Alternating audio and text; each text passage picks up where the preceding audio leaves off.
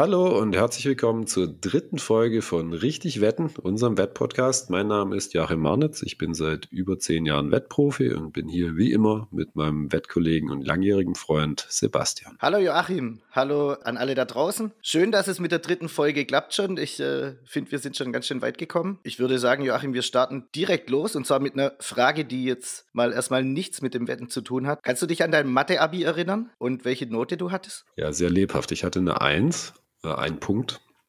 Das ist stark. Dann äh, kann, ich, kann ich hiermit droppen, dass wir zusammen vier hatten. das ist sehr gut, ne?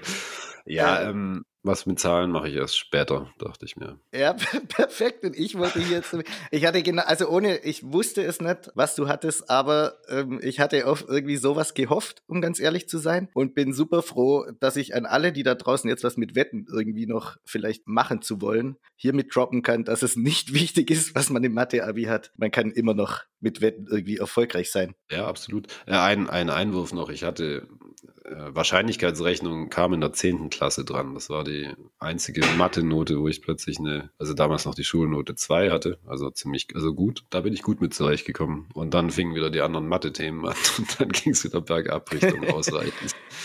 Also ich und weiß dann, noch, dass mich damals die E-Funktion gekillt hat im, oh ja, im Abi. Aber gut, lange ja, her, vollkommen egal, was man im Und vielleicht noch kurz zur Erläuterung haben. für Leute, die nicht in Deutschland groß werden. Äh, ab der 12. Klasse gibt es ein Notensystem, das von 1 bis 15 Punkten oder von 0 bis 15 Punkten reicht und ein Punkt ist extrem schlecht. Das ist, schlecht. Das ist fast eine 6. Das ist eine 6 plus. Machen wir mal eine 6 plus draus. Genau. Aber wie auch immer, gut, jetzt äh, kurzer Exkurs in, ins Mathe-Abi, was echt schon verdammt lang her ist. Aber gut, schön, dass wir jetzt auf jeden Fall was mit Zahlen machen. Das ist äh, cool. Das hätten mir, glaube ich, wenige zugetraut. Wenn meine Mathelehrerin das wüsste, dann. ja, gut. Naja. Joachim, ich habe äh, auch diese Woche drei Themen mitgebracht und wollte damit einsteigen, mal über, über dich, über dich persönlich zu reden, über, über deine Homepage. Ähm, du machst es ja alles gratis, du machst es zum Spaß, du machst es einfach aus, aus Freude. Was hat dich da motiviert dazu, den eigenen Blog zu machen und den nicht mehr bei Betting Expert zu machen, wo du früher ja den Blog gemacht hast? Ja, also wir waren ja zusammen bei Betting Expert und ja, wie du sagst, ich habe den Blog da gemacht und damals hat mir das definitiv schon Spaß gemacht, den Blog zu machen. Aber natürlich wurde ich auch noch dafür bezahlt zu dem Zeitpunkt. Es kam dann etwas später dazu, dass Gavin, den du auch noch kennst, der oh zog, ins mit, zog, zog, ins mittlere Management ein bei Betting Expert und früher oder später waren wir dann als, oder ich zumindest als Quelle der Ineffizienz ausgemacht und er hat es dann letzten Endes nicht mehr eingesehen, so viel Geld dafür auszugeben, dass ich meine Artikel da post. Schade auf jeden Fall, weil ähm, haben sie viel Qualität verloren, um ganz ehrlich zu sein.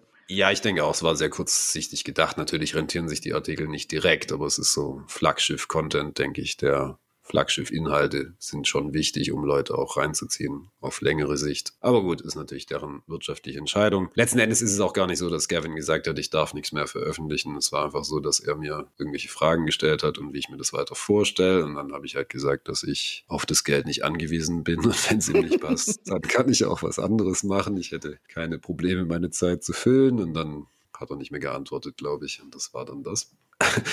Äh, also formal beendet ist es eigentlich nie worden, das Geschäfts-, das Verhältnis, aber naja, jetzt ist es halt vorbei. Und dann habe ich mir überlegt, das war so im, im, im Juni, dieses Streitgespräch oder Semi-Streitgespräch. Ein halbes Jahr später war es dann Januar 2016 und da habe ich dann beschlossen, dass, ja, dass ich das, ich habe ja immerhin einen gewissen Einfluss, einen gewissen Ruf gehabt durch Betting, einen gewissen Bekanntheitsgrad durch Betting Expert und das wollte ich nicht einfach vergammeln lassen letzten Endes und dachte mir, okay, dann mache ich noch meinen eigenen Blog auf. Habe es auch noch geschafft, einen Hinweis auf meine, also auf Betting Expert hat jeder Blogautor auch so eine kurze Autorenbio gehabt, also wo man quasi reinschreiben kann, was der Werdegang ist, so ganz kurz in ein paar Worten. Und da habe ich dann einfach die Webseite reingepostet, die Adresse. Und das hat dann mir genug Anschubskraft gegeben, um vor einigermaßen viel Publikum den meinen eigenen Blog zu machen.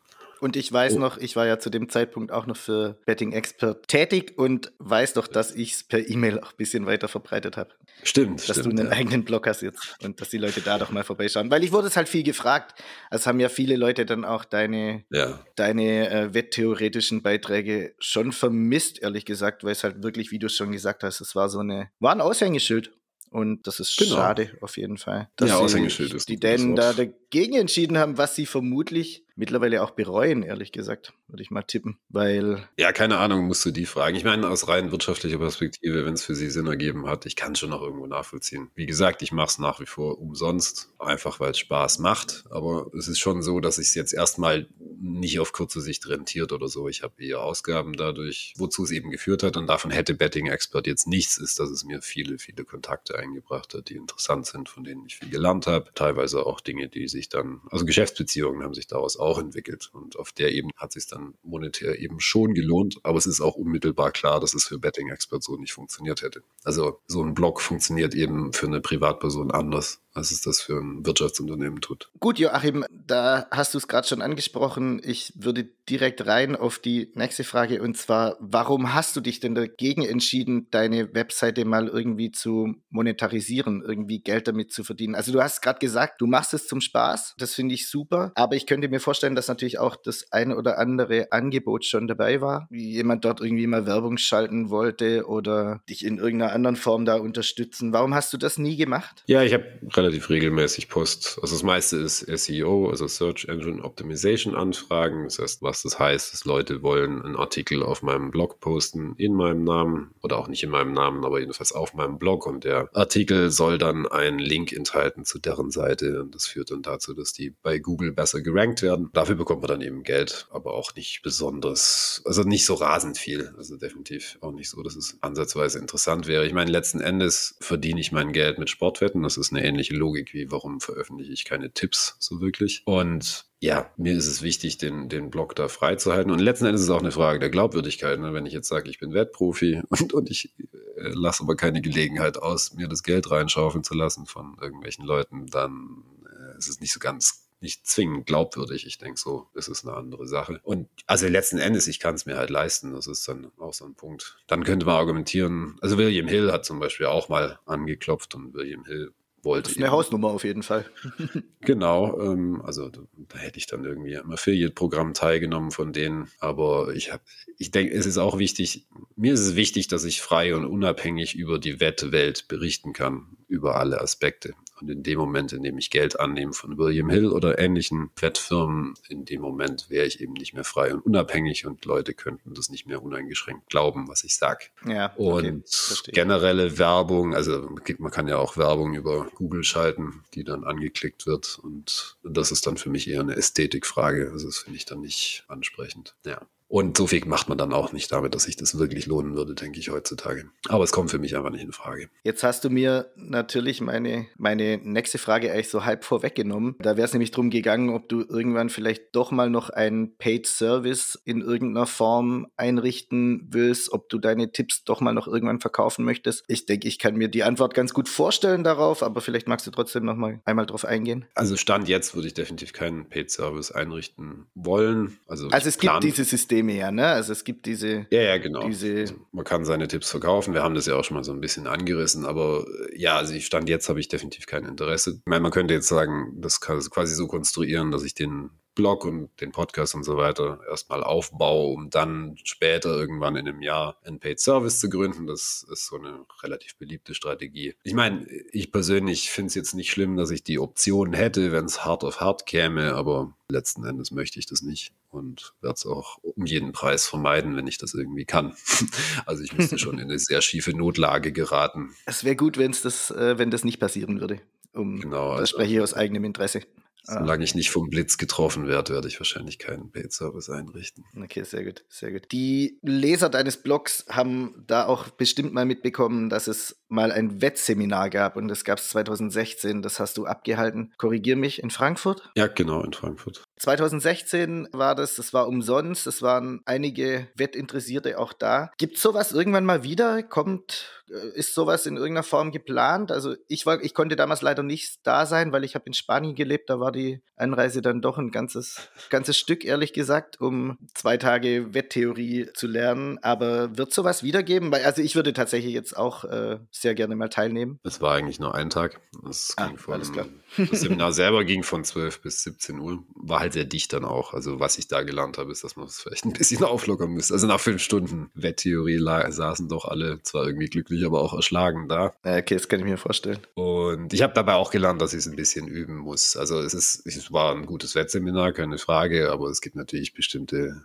bei einem fünfstündigen Vortrag mehr oder minder muss man schon auch ein bisschen schauen. Also man kann da, man muss es einfach ein bisschen üben, um es zu verbessern. Weshalb ich jetzt auch nicht so ohne weiteres was online anbieten will. Also du hast gefragt, ob ich das nochmal anbieten werde wie ich auf dem Blog auch schon gepostet habe, plane ich das definitiv. Ich hatte es eigentlich auch schon geplant für 2020, erstes Quartal. Daraus ist dann wegen Corona nichts geworden. Und seither habe ich es ein bisschen von mir hergeschoben. Es sieht momentan so aus, als würde es auch 2021 nichts werden. Zur Hälfte liegt es an Corona und zur anderen Hälfte an persönlichen Umständen. Aber es sieht, denke ich, sehr, sehr gut aus, weil bis dahin Corona wohl ausgestanden ist, dass es in genau einem Jahr, also April 2022, dann rechne ich fest damit, dass ich eins veranstalten werde. Oder auch mehrere, je nachdem. Also damals, man muss dazu sagen, 2016 kannten den Blog eben deutlich weniger Leute, als es jetzt der Fall ist. Entsprechend war die Nachfrage nicht ganz so groß. Ich habe damals einfach einen Seminarraum gemietet. Wie viele, Leute, wie viele Leute waren damals da? Und es kamen dann zwölf Leute, was Glück war. Weil, also ich habe keinerlei Anmeldegebühren verlangt. Ich habe auch keine Anmeldung verlangt.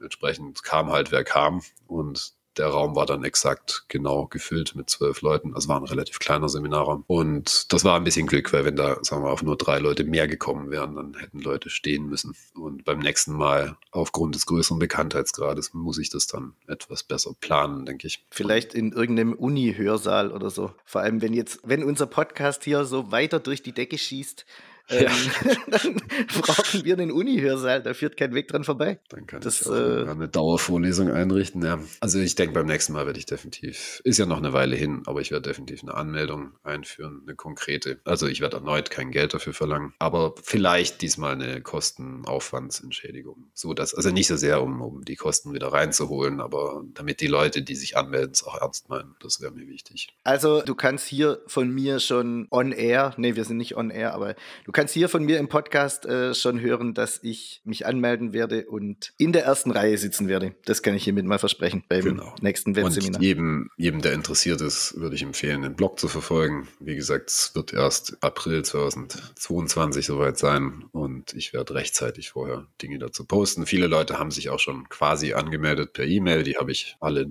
und werde auch alle anschreiben, die sich bei mir bisher schon gemeldet haben. Ja, sehr gut. Ansonsten, ich werde das Wettseminar auf, auf äh, Bedarfsbasis anbieten. Das heißt, wenn, wenn sehr viel Nachfrage da ist, dann auch gerne ein zweites, drittes, viertes Mal. Wie gesagt, Übung macht den Meister. Wahrscheinlich sind da die mhm. zweiten, dritten, vierten Editionen auch die besseren. Super, sehr gut. Gibt es noch irgendwas von dir zu dem Thema? Warum machst du alles umsonst zu sagen? Oder? Momentan fällt mir nichts ein, aber vielleicht kommt es noch früher oder später zur Sprache.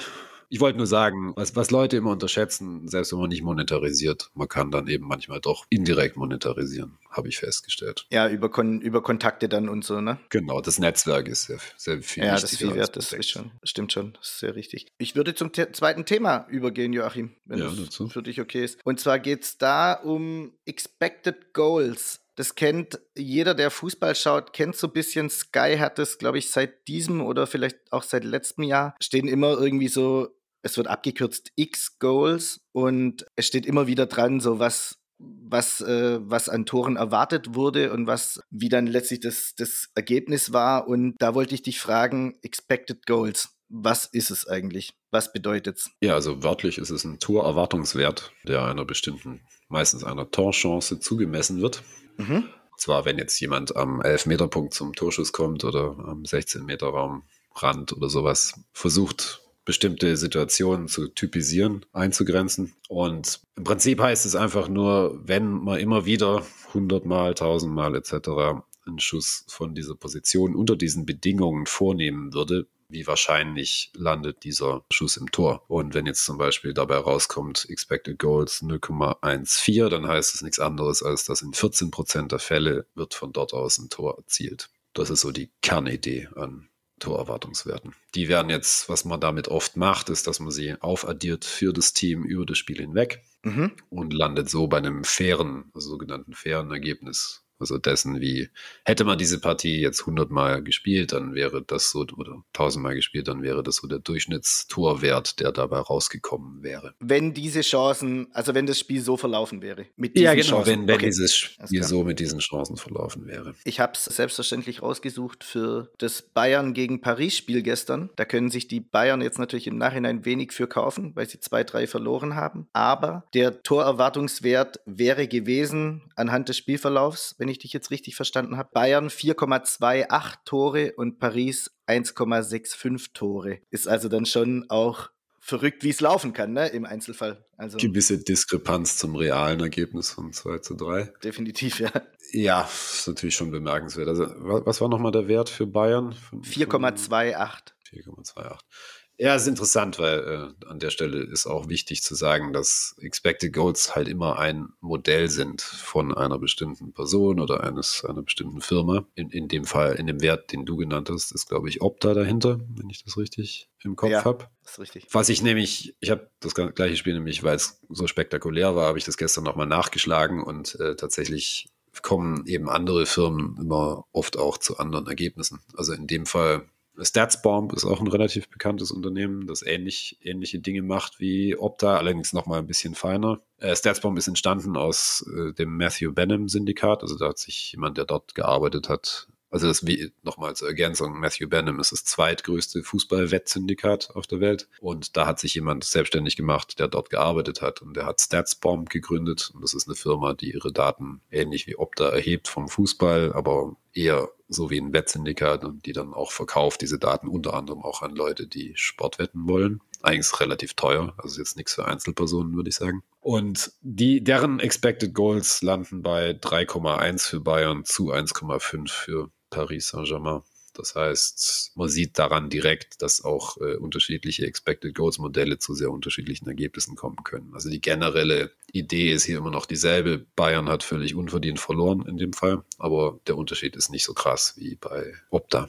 Okay, aber das, wenn ich dich da jetzt richtig verstehe, dann hängt das ja damit zusammen, wie einfach jetzt auch unterschiedliche Firmen unterschiedliche Torchancen gewichten oder einfach interpretieren, ne? Völlig richtig. Also deswegen ist es wichtig, dass man Expected Goals korrekt versteht. Zum Beispiel eine wichtige, also viele viele Expected Goals, die man so sieht, nehmen zum Beispiel einfach nur die Schussposition in, betrachten nur die Schussposition. Okay. Und berücksichtigen zum Beispiel nicht, ist jetzt der Torwart im Tor oder nicht, was halt einen wichtigen Unterschied macht. Ne? Ein Schuss aus 20, also ein Schuss aus 20 Metern sitzt halt relativ sicher, wenn kein Torhüter drin ist, aber es ist eine ganz andere Geschichte, wenn der Torhüter drin ist oder gar noch ein Verteidiger dazwischen steht und ob man bedrängt wurde oder nicht bedrängt wurde. Das ist dann aber auch eine Kostenfrage. Ich meine, in vielen Fällen landet man dann schon bei ganz guten Analysen, wenn man einfach nur die Schussposition berücksichtigt. Ist nicht so, dass man damit nicht arbeiten kann, selbst auf Wettebene. Aber im Einzelfall kann es eben zu drastisch anderen Ergebnissen führen bei dem, was man für Expected Goals bekommt. Und genau aus dem Grund sehen wir auch so drastische Unterschiede zwischen verschiedenen Firmen im Einzelfall. Die Frage ist natürlich immer noch, wie, wie groß fallen die Diskrepanzen aus über, über eine ganze Saison hinweg, weil bei einem Einzelspiel ist es immer so eine Sache. Das ist die andere Problematik. Die äh, Firmen, die das qualitativ besser bewerten, also die auch schauen, sind die Spieler in Position oder nicht oder was ist da genau passiert, also so ähnlich wie Wettsyndikate das auch machen, die haben halt den Nachteil, dass sie immer ein bisschen interpretieren müssen und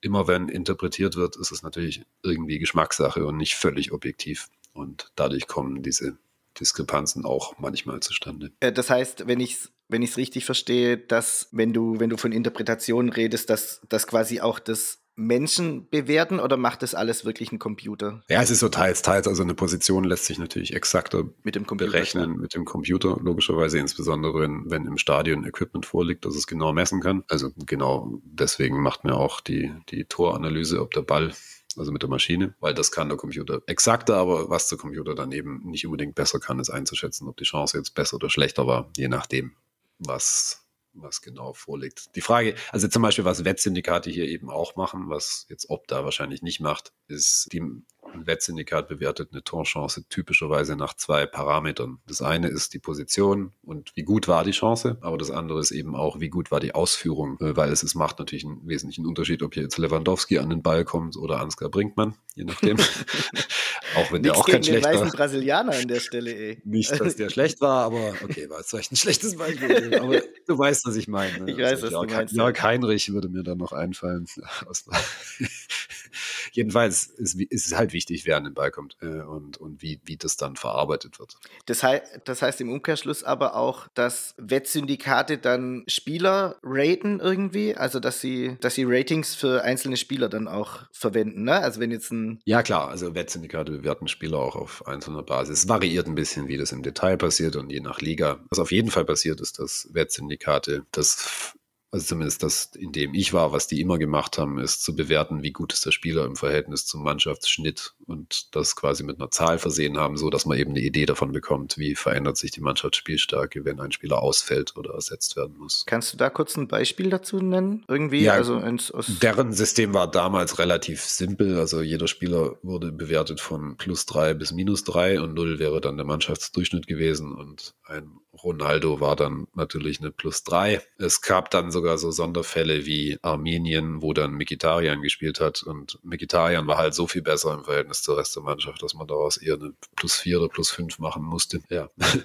Aber das war jetzt ein eher rudimentäres System. Das war jetzt gar nicht so arg ausgefeilt, was man natürlich dann machen kann, wenn man mehr Geld gewettet wird. Und das wurde dann wahrscheinlich auch gemacht. Hinter den Kulissen ist äh, Spieler nochmal viel genauer zu bewerten, um man kann, was man zum Beispiel machen könnte, weiß ich nicht, ob das jemand gemacht hat, aber also ich habe damit schon experimentiert, dass man ein Elo-System, das man im Schach verwendet, kann man zum Beispiel auch für verschiedene Modelle im Spiel für die Spieler verwenden. Aber es führt jetzt wahrscheinlich zu weit, aber generell, man kann Spieler auf Einzelebene. Sollte man auch bewerten. Jetzt kann ich mir dann aber auch vorstellen, dass wenn beispielsweise, bleiben wir mal bei Ronaldo, wenn Ronaldo sich beim Warmmachen verletzt, dass dann bei den Syndikaten die, die Maschinerie ins Rollen kommt, sage ich jetzt mal, ne?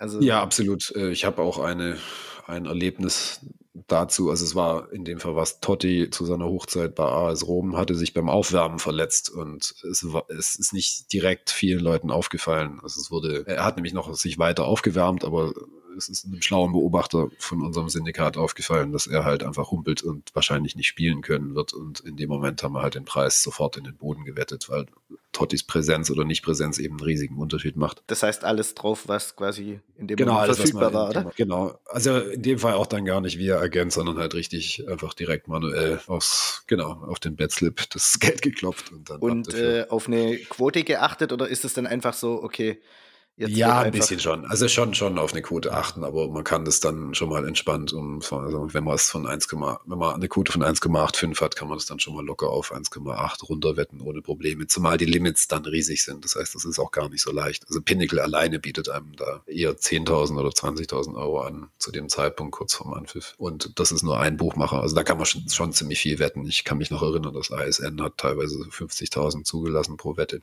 Pro Wette wohlgemerkt, nicht, mhm. nicht insgesamt. Ich wollte gerade sagen. Also die Quote von 1,85 auf 1,8 zu wetten in der Serie A ist, ja. da braucht schon ein paar Mark.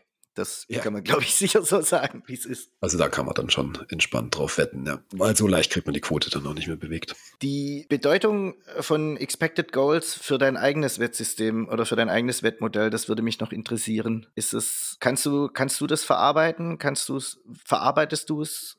Kannst du da irgendwas dazu sagen? Es hat zwei Komponenten. Wir haben unsere eigenen sozusagen Expected Goals und Torerwartungswerte, die wir berechnen vor dem Spiel. Es ist ein bisschen noch was anderes, weil es eine Vorhersage ist, statt, statt einfach nur eine Rückbewertung. In dem Sinn ist es natürlich sehr wichtig, also weil viele, viele Wettmodelle fußen eben auf der Idee, dass man den Torunterschied zwischen zwei Teams ausrechnet, in dem Fall Bayern München und Paris zum Beispiel. Und, und die Wettquote und das Asian Handicap ist ja nichts anderes als eine kollektive Einschätzung des Wettmarkts der erwarteten Tore letzten Endes. Und was ich dann auch noch mache, ich lasse die Expected Goals, die öffentlich zu finden sind, lasse ich durchaus auch in unser Wettmodell einfließen, allerdings nicht ganz eins zu eins. Also man muss schon berücksichtigen, dass auch die Expected Goals selber einen gewissen Zufallsschwankungen unterliegen. Das vergessen, glaube ich, viele Leute. Also es ist jetzt nicht die ultimative Wahrheit hier. Zum Beispiel äh, eine Großchance bedeutet immer relativ viele Expected Goals. Also es gibt Chancen, die erzeugen einen Expected Goals Wert von 0,8 oder ein Elfmeter ist auch ein gutes Beispiel. Das erzeugt dann gleich irgendwas zwischen 0,7 und 0,75. Und manchmal fehlt ja nicht viel, um diesen Elfmeter nicht zu bekommen oder die Chance eben, da fehlt, da passt halt der letzte Pass nicht ganz genau, wie es mhm. so gern, wie, wie, es viele Reporter immer ausdrücken. Und dann fehlt halt das und dann, dann macht es auch schon einen riesigen Unterschied aus äh, bei den Expected Goals. Das heißt, man darf nicht vergessen, auch da gibt es einen gewissen Glücksfaktor. Es ist definitiv besser als der reine Spielstand und deswegen verwenden wir es auch um so als eine Komponente, um zu messen, ob ein Team eher Glück hatte oder eher Können gezeigt gezeigt hat. Aber es ist nicht das Einzige. Okay, jetzt hast du mir natürlich hier mit dem Elfmeter noch meine abschließende Frage zerstört. Und zwar wäre, wäre, hätte ich gern noch gewusst, weil glaube ich, dass es der Laie in der Regel falsch einschätzt. Wie hoch ist die Chance, dass ein Elfmeter verwandelt wird? Ja, also typischerweise äh, Expected Goals wäre das irgendwas zwischen, ich glaube, es tendiert so, es, es schwankt so um 0,75 herum. Was also 75 Prozent sind jetzt, ne? Genau, also ungefähr 75 Prozent Chance, dass ein Elfmeter verwandelt wird. Das variiert jetzt natürlich äh, im Einzelfall stark. Also was heißt stark, aber es, es variiert ein bisschen abhängig davon, ob der Schütze ein geübter Elfmeterschütze ist oder, oder ob er das eben nicht ist. Also eine Sache, die man definitiv beobachten kann, ist, dass im Elfmeterschießen weniger Elfmeter verwandelt werden als im Spiel. Und das hat eben wahrscheinlich als Grund, dass dass eben im Elfmeterschießen Leute zum Elfmeterschießen kommen, die das typischerweise eher nicht tun und vielleicht auch nicht so geübt sind, was natürlich auch ein bisschen vom Training davor abhängt. Und natürlich hängt es auch ganz klar vom Torwart ab. Es gibt einfach Elfmeterkiller und wen weniger gute Elfmeterkiller. Goikochea von 1990 kommt mir da noch in den Kopf, der extrem, also war kein guter Torhüter eigentlich, aber er war extrem gut bei Elfmetern. Also der hätte, bei dem wäre der Expected Goal Wert sicher ein anderer gewesen. Er war ja auch fast dran an dem von Prämie, ne? Also ja, genau. Prämie ist Ding hat er fast gehabt, ja. Ähm, also der war, der schon, war schon ziemlich gut, gut geschossen. Also. Der hat quasi Jugoslawien damals alleine rausgeballert, einfach weil er die ganzen Elfmeter gehalten hat. Okay, da war ich zu jung. Da war ich tatsächlich zu jung. Ich kann mich nur ans Finale natürlich erinnern. Auf, dass das jetzt gestimmt hat, dass ich gesagt habe, nicht, dass es. Kein einziger Elfmeter gegen Jugoslawien. ich glaube schon, ich bin mir relativ sicher, aber vielleicht liege ich auch falsch. Ist eben schon eine Weile her. Ist jetzt auch schon stolze 21 Jahre, oh Gott, nee, 31 Jahre. Hey, Deswegen ja. Mathe ein Punkt. Na? genau. Haben wir das auch abgehakt. und live unter Beweis gestellt. Ähm, und um das noch kurz abzuschließen, ja. eine, eine Sache spielt natürlich auch noch eine Rolle, und zwar im Spiel kann nachgeschossen werden. Und im Elfmeterschießen eben nicht. Gut, aber wird es als, äh, wird es als, als Ja, äh, das ist die Frage. Das ist ja, tatsächlich okay. so, eine, so ein Folgeproblem. Weiß, was ich sagen wollte. Hm. Weil Expected Goals, äh, man muss eben unterscheiden, ob man Expected Goals so berechnet, dass jeder einzelne Schuss zählt oder wie ist es zu berechnen, wenn, in der, wenn eben eine Nachschusschance entsteht. Also es ist ja nicht nur beim Elfmeter der Fall, es können auch bei anderen Sachen entstehen und dann, das variiert nämlich durchaus auch, wie verschiedene Expected Goals Modelle das handhaben und auch da kommen deswegen Diskrepanzen zustande. Weil an sich, also wenn ich jetzt einen Nachschuss, wenn ich jetzt an einen Elfmeter Nachschuss denkt, dann denke ich ja erstmal, der Torwart hält den und dann liegt der Ball irgendwie sechs Meter vorm Tor. Und an sich müsste da ja die Torerwartung dann noch höher sein, weil der Torwart liegt vielleicht noch am Boden und ich bin noch näher dran, ne? Also ja. ja, genau. In dem Fall würdest du dann einfach den höheren Wert nehmen. Also man darf nicht beide zählen, sondern man muss dann einfach den höchsten Wert von beiden nehmen. Also eventuell ist die Nachschusschance ja auch schlechter, weil es ein spitzer Winkel ist oder mhm. sowas. Mhm. Ja, aber es gibt eben so Ketten von Chancen. Und natürlich kann aus dieser Chance nicht, also wenn so eine Folgechance aus einer Chance entsteht, dann darf die Summe dieser Expected Goals, kann ja logischerweise gar nicht eins überschreiten, weil wenn die erste gesessen hätte, dann wäre es zur zweiten gar nicht gekommen. Und ja, also du, du kannst nicht auf mehr als eins kommen, weil mehr als ein Tor wäre aus diesen zwei Chancen nicht entstanden. Entsprechend, ja, entsprechend muss man die höchste, den höchsten Wert nehmen. Weil eins zu nehmen würde auch nicht funktionieren, weil die Chance war eben nicht eins. Ja gut, eins ist ja dann, äh, der Ball liegt quasi auf der Torlinie, es ist kein Torwart mehr drin. Ich Selbst dann kriegt es wahrscheinlich noch irgendwer hin. Oh Gott, es gibt da so ein Video, aber ich weiß jetzt mal irgendwo, keine Ahnung, wo es war, aber ähm, ich glaube im asiatischen Raum, wo der schon am Torwart vorbei ist und dann will er den entspannt ins leere Tor schieben und dann hüpft der Ball kurz vorher nochmal auf und er trifft den mit dem Schienbein und hackt ihn halt irgendwo Richtung Eckfahne und du denkst dir nur so, nee, bitte, das kann jetzt gerade nicht passiert sein. Ja, in der, ja. in der, NHL ist mal was noch Besseres passiert. Es war lustigerweise auch ein Spiel, auf das ich gewettet hatte. Und zwar Dallas Stars gegen Edmonton Oilers. Und da gab es, also war Empty Net Situation. Mein, ich hatte auf Dallas Stars gewettet und die hatten mit einem Tor geführt. Netz war schon leer von den Edmonton Oilers und ein Spieler hatte halt den, von Dallas hat den Puck bekommen. Ist auch noch auf, auf YouTube zu finden. Ich werde es in den Show Notes verlinken. Hat den, hat den Puck bekommen, ist alleine aufs Tor zugefahren. Er hätte einfach locker einschieben müssen und dann war irgendwie eine, eine versuchte äh, den Puck noch kurz zu handeln mit dem Stock und da war irgendwann eine kleine Unebenheit im Eis und ihm springt das Ding über den Stock. Und alles jetzt noch kein Drama, weil es ist jetzt eine halbe Minute vor Schluss. Die hätten ja auch noch so gewinnen können. Aber der Konter, der daraus entstanden ist, hat direkt zum Gegentor geführt. Ja, nee, oder? Und dann gab es Verlängerung. Spiel, das, Spiel, live gesehen? Oder? Nee, ich habe es nicht live gesehen. Okay. Ich habe live im Live-Ticker verfolgt, glaube ich. Das wäre natürlich so ein Ding gewesen, wo die dann irgendwas kaputt haust, ne? ja, Dallas hat dann in der Nachspiel, also in der, in der Verlängerung noch gewonnen. Deswegen hat es doch funktioniert. Aber, aber ich habe es natürlich schon. Ich habe ein bisschen geflucht um, und vielleicht auch ein bisschen auf meinen Schrank eingetreten. kannst, mir, kannst, mir, kannst mir vorstellen, muss ich ganz ehrlich zugeben. Aber ja, so so Sachen sind natürlich immer mal wieder dabei, ne? Gehört dazu. Ich, wenn du zum Thema Expected Goals nichts mehr zu sagen hast, Joachim, würde ich aufs nächste Thema kommen. Ja. Und das könnte ich auch entspannt verknüpfen, weil es irgendwie miteinander zusammenhängt. Und zwar sind das Over-Under-Wetten, wo es ja auch um Tore geht, wie eigentlich immer beim ja. Fußball logischerweise. Also ganz, ganz kurz für alle, die vielleicht mit Wetten wenig zu tun haben, was sind Over-Under-Wetten? Also bei Over-Under-Wetten wird ein bestimmter Torwert festgelegt, sagen wir mal, also ein häufiger Wert ist 2,5 und dann besteht die Wette daran zu wetten, fallen mehr oder weniger Tore. Also eine Over 2,5 Wette heißt dann im Prinzip, Wette gewinnt, wenn drei oder mehr Tore fallen und Under 2,5 eben, wenn zwei oder weniger Tore fallen. Dann gewinnt die andere Wette. Äh, die 0,5 wird eben gerne genommen, weil sich das so leicht trennen lässt, aber es gibt natürlich noch andere Varianten. Auch da gibt es diese Asian Handicap Logik, und zwar, was es auch häufig gibt, ist zum Beispiel Over 3 Tore und Over, äh, Over 3 und Under 3 Tore. Das heißt, in dem Fall bei Over 3 gewinnt die Wette, wenn vier oder mehr Tore fallen. Bei exakt drei Toren gibt es einen Push, also Geld zurück. Und bei zwei oder weniger Toren gewinnt die andere Seite.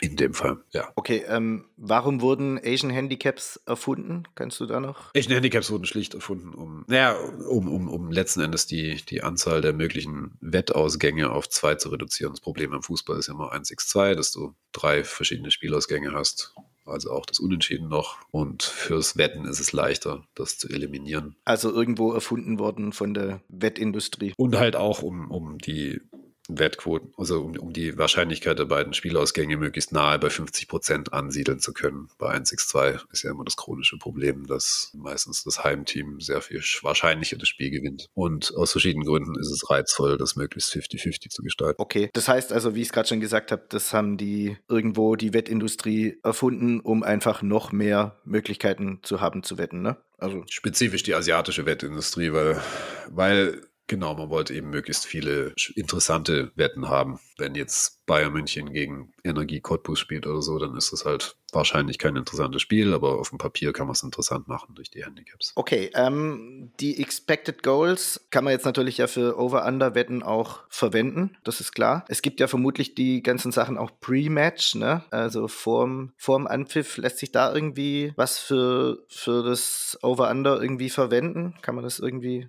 nutzen? Also ich meine, klar, man kann jetzt theoretisch die Expected Goals der Vergangenheit nehmen und daraus den Schnitt oder sowas berechnen, um, um dann zu überlegen, ob das jetzt eine faire Wettquote ist oder nicht. Das geht sicherlich. Allerdings ist es, ist es eine relativ naive Herangehensweise. Man darf das eigentlich eins zu eins nicht so machen, weil man da verschiedene Dinge berücksichtigen muss. Also zum Beispiel wäre es wichtig zu berücksichtigen, wie stark war der Gegner eigentlich, gegen den die Expected Goals erzielt wurden. Das ist eine wichtige Komponente. Dann kann man nicht einfach den Durchschnitt nehmen, sondern, ich meine, das sind alles separate Themen, die man irgendwann mal auch noch anschneiden werden. Also in dem Fall Strength of Schedule heißt es. Eine wichtige Anpassung, die man vornehmen muss für sein Wettmodell. Aber wie gesagt, es sprengt jetzt den Rahmen. Aber die Kernidee dahinter wäre einfach, dass wenn Bayern München gegen äh, Dortmund gewinnt, dann ist das halt mehr wert, als wenn Bayern München gegen den HSV gewinnt zum Beispiel.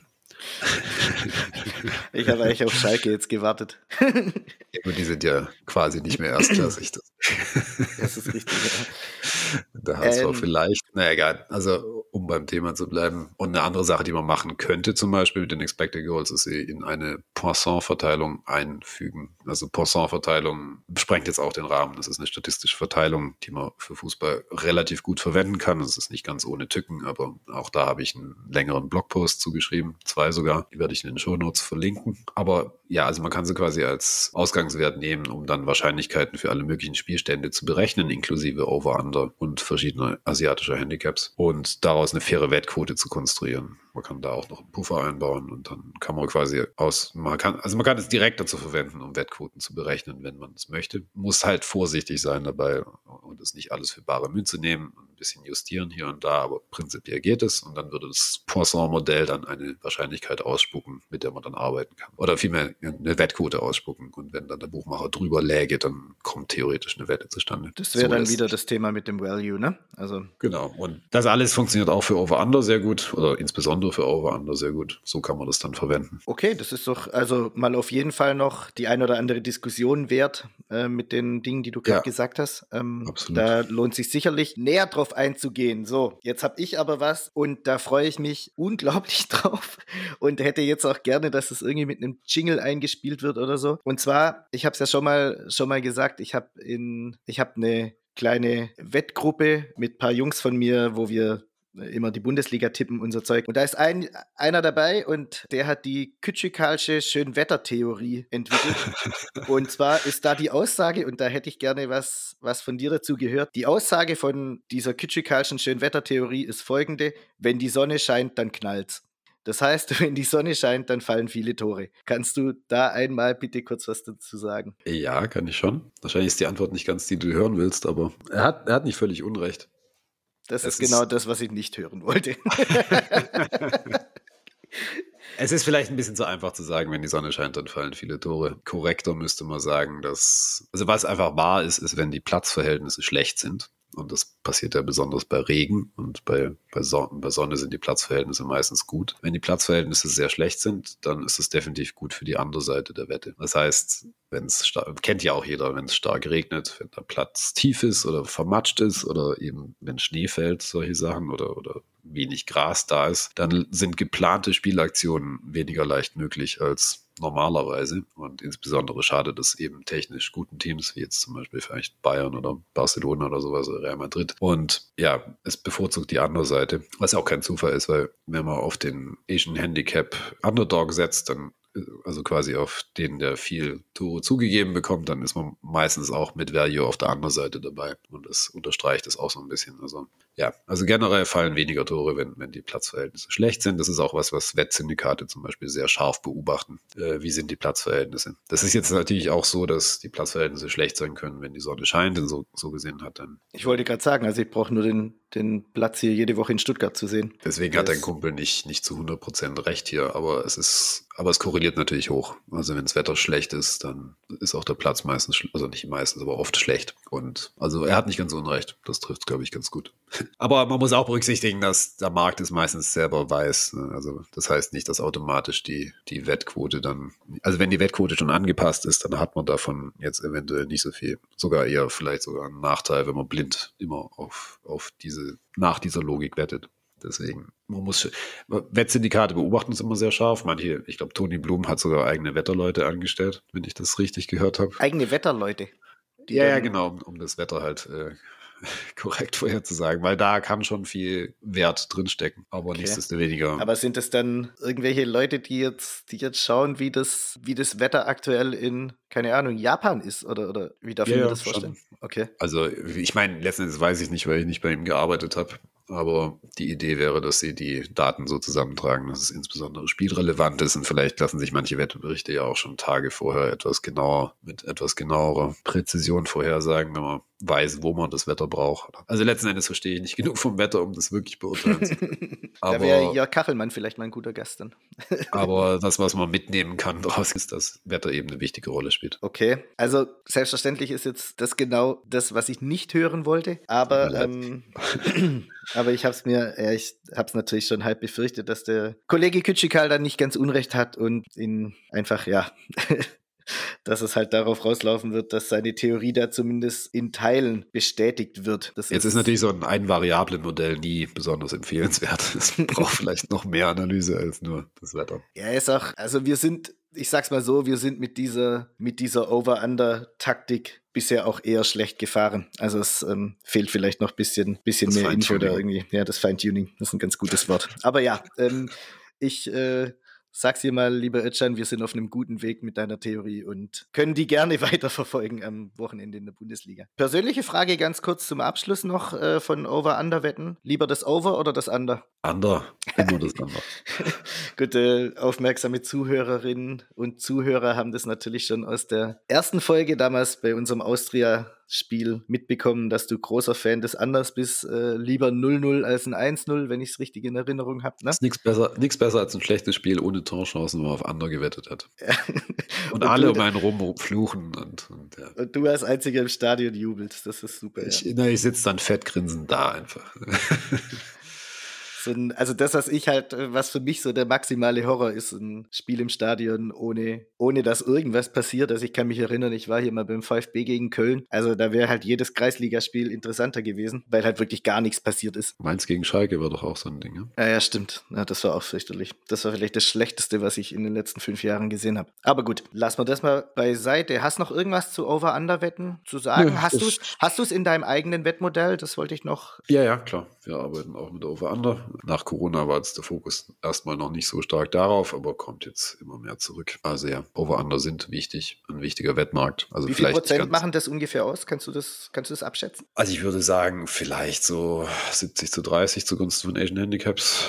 Also ja, sowas in der Art 30 Prozent vom asiatischen Wettmarkt sind. Also man merkt es da, es ist schon nicht ganz so wichtig wie Asian Handicaps, weil man merkt es auch daran, wie hoch die Wettlimits sind. Die sind meistens immer ein Tick niedrig, niedriger bei Total Go, also bei, bei Torwetten over under. Aber ist trotzdem, es ist quasi der zweitwichtigste Markt und auch noch wichtiger als 162, zumindest in Asien und bei den Wettprofis generell. Okay, und ja, wie gesagt, ich, es gibt wenig, wenig schönere Wetten als ein Over 2 oder so, wenn es nach sieben Minuten 1 zu 1 steht und du weißt, äh, die Wette ist mal auf jeden Fall nicht verloren. Weil vermutlich noch was passiert und weil ja durch die Push-Situation dann sowieso zumindest der Einsatz zurückkommt. Das, äh, ja, also ich bleibe beim Ander. Ich, ich Gut, du bist ja auch äh, Fan von, wie heißt der Kollege von Atletico? Äh, Diego Simeone, der natürlich äh, mit, mit Mauerfußball immer wieder das 1-0 heim betoniert. Das ja, auf jeden Fall. 1-0 ist das ästhetisch beste Ergebnis, muss ich sagen. Es gibt nichts Perfekteres, nichts, nichts, ja, weiß auch nicht. Okay. Ich finde es immer sehr befriedigend. Ich fand es auch sehr schön, als Deutschland 2002 immer der Reihe nach 1-0 gewonnen hat. ja gut, hinten hat einen guten Torwart von dem Michi Ballack, ne? Genau, genau. Ja, das wäre ein hässlicher WM-Sieg irgendwie auch gewesen. Ja, das sind die schönsten Siege, wenn sich alle aufregen. ja, aber ich, äh, 2014 hat schon mehr Spaß gemacht auf jeden Fall.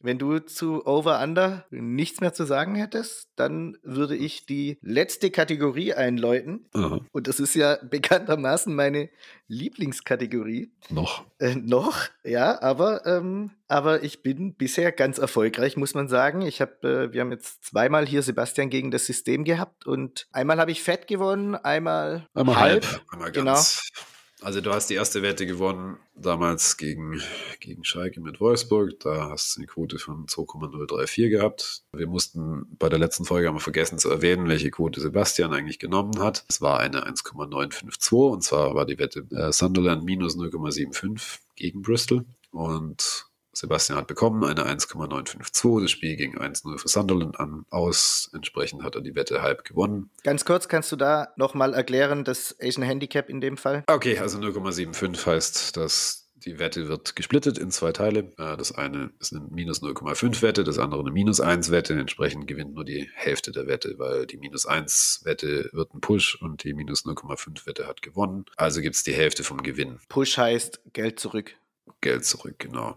Das heißt, du hast die Wette gewonnen für 1,5 gewonnen für 1,952. Das ergibt nach Adam Riese plus 0,474. Das heißt, in der Summe bist du jetzt bei 1 plus, Entschuldigung, bei, in der Summe bist du jetzt bei plus 1,51. Das Ganze multipliziert mit 100 Euro, bist du jetzt bei 151 Euro. Das heißt, wir werden, das, wir werden am Schluss der ganzen Aktion werden also irgendwann Ende des Jahres werden wir das Geld spenden. Momentan muss Sebastian 0 Euro spenden und ich hier mit 151 Euro. Schauen wir mal, wie es weiterläuft. hast dir für diese Woche auch was ausgesucht? Ich habe mir was richtig Schönes rausgesucht. Und zwar möchte ich nach Portugal gehen und ah. äh, habe mir die Wette rausgesucht: äh, Sporting Lissabon gegen ja, Famalicão. Ich hoffe, ich äh, spreche sie richtig aus. Die portugiesischen Zuhörer mögen es mir verzeihen. Wahrscheinlich ähm, Malisau oder sowas. Ja, oder? keine Ahnung, ehrlich gesagt. Wie auch immer, ich äh, wette ja auch auf Sporting. Deswegen ist mir vollkommen egal, wie die anderen ausgesprochen werden. Das System wettet auf Famalicão zu, äh, also ich in dem Fall dann plus eins ist das Handicap. Und die Quote, die ich dafür bekomme, ist 2,049. Und welche Quote kriegst du? Ich krieg für das Minus 1 die 1,869 und möchte einfach vielleicht einmal sagen, warum, warum Sporting. Sporting ist Tabellenführer in Portugal, ziemlich souverän, haben dieses Jahr noch kein Spiel verloren, haben speziell zu Hause noch keine Niederlage in zwölf Spielen. Achso, Quatsch, sie haben überhaupt noch gar kein Spiel verloren. Ja. Ähm, äh, stehen aber daheim ziemlich gut da mit zehn Siegen, zwei Unentschieden, einem soliden Torverhältnis von 23 zu 6. Sporting ist auf dem Weg zum ersten Titel seit 2002. Ich denke, den lassen sie sich nicht mehr nehmen. Und ich könnte mir vorstellen, dass sie jetzt einfach, nachdem sie letzte Woche auswärts nur unentschieden gespielt haben, dass sie es diese Woche wieder krachen lassen zu Hause und das Ding auf jeden Fall mit zwei Abstand gewinnen werden. Alles klar. Deine bisherigen Wetten waren ja nominell gut vom Ergebnis her, aber auch da also auch im zweiten Spiel ist die äh, Closing Line dann, also die, die Closing Line Bewertung sprach auch da für meine Wette. Aber schauen wir mal. Das heißt, äh, im Umkehrschluss, ich habe da zweimal Glück gehabt?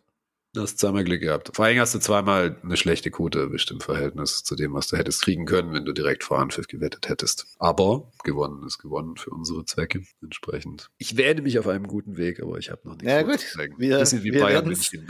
wir werden sehen. Das Spiel ist äh, für alle, die es live verfolgen wollen, es ist äh, Sonntagabend um neun, glaube ich, wenn ich es richtig Ich muss noch dazu sagen, äh, also Familisau plus eins ist eine Wette, die unser Wettmodell ausgewählt hat. Das ist allerdings erstmal nur eine Rohwette. Das heißt, wir haben hier noch keine Anpassungen vorgenommen für Motivation etc., Aufstellungen und dergleichen. Das heißt, ein bisschen mit Vorsicht genießen, aber für den Podcast haben wir es mal ausgewählt. Ich kann von meinen Jungs nur sagen, die sind hochmotiviert. Schauen wir mal. Zu meinen kann ich wenig sagen. Ja, äh, vor allem, weil man gar nicht weiß, wo die überhaupt genau herkommen. Ne? Also, ja, ich suche mal auf einer Karte ich irgendwann. Muss nachher auch mal kurz nach, äh, nach der portugiesischen Landkarte suchen. Ja, dann war es das im Wesentlichen, glaube ich, von unserer Seite. Ich möchte mich nochmal bedanken für alle Zuhörer bisher. Wir sind begeistert von der Resonanz, sowohl qualitativ als auch quantitativ. Gab viel Lob, immer noch eigentlich keine Kritik. Und da sind wir sehr stolz drauf und es freut uns, dass euch die Show gefällt. Von mir war es das. Wir sehen uns, ja, nein, wir hören uns in zwei Wochen und dann bleibt mir nur, mich zu verabschieden. Ich wünsche euch ein schönes Wochenende. Augen aufs Ziel und bleibt fokussiert. Da möchte ich mich einfach nur anschließen. Vielen Dank für das bisherige Feedback. Ich habe eigentlich nichts mehr zu sagen, außer Vamos, Sporting. Ciao.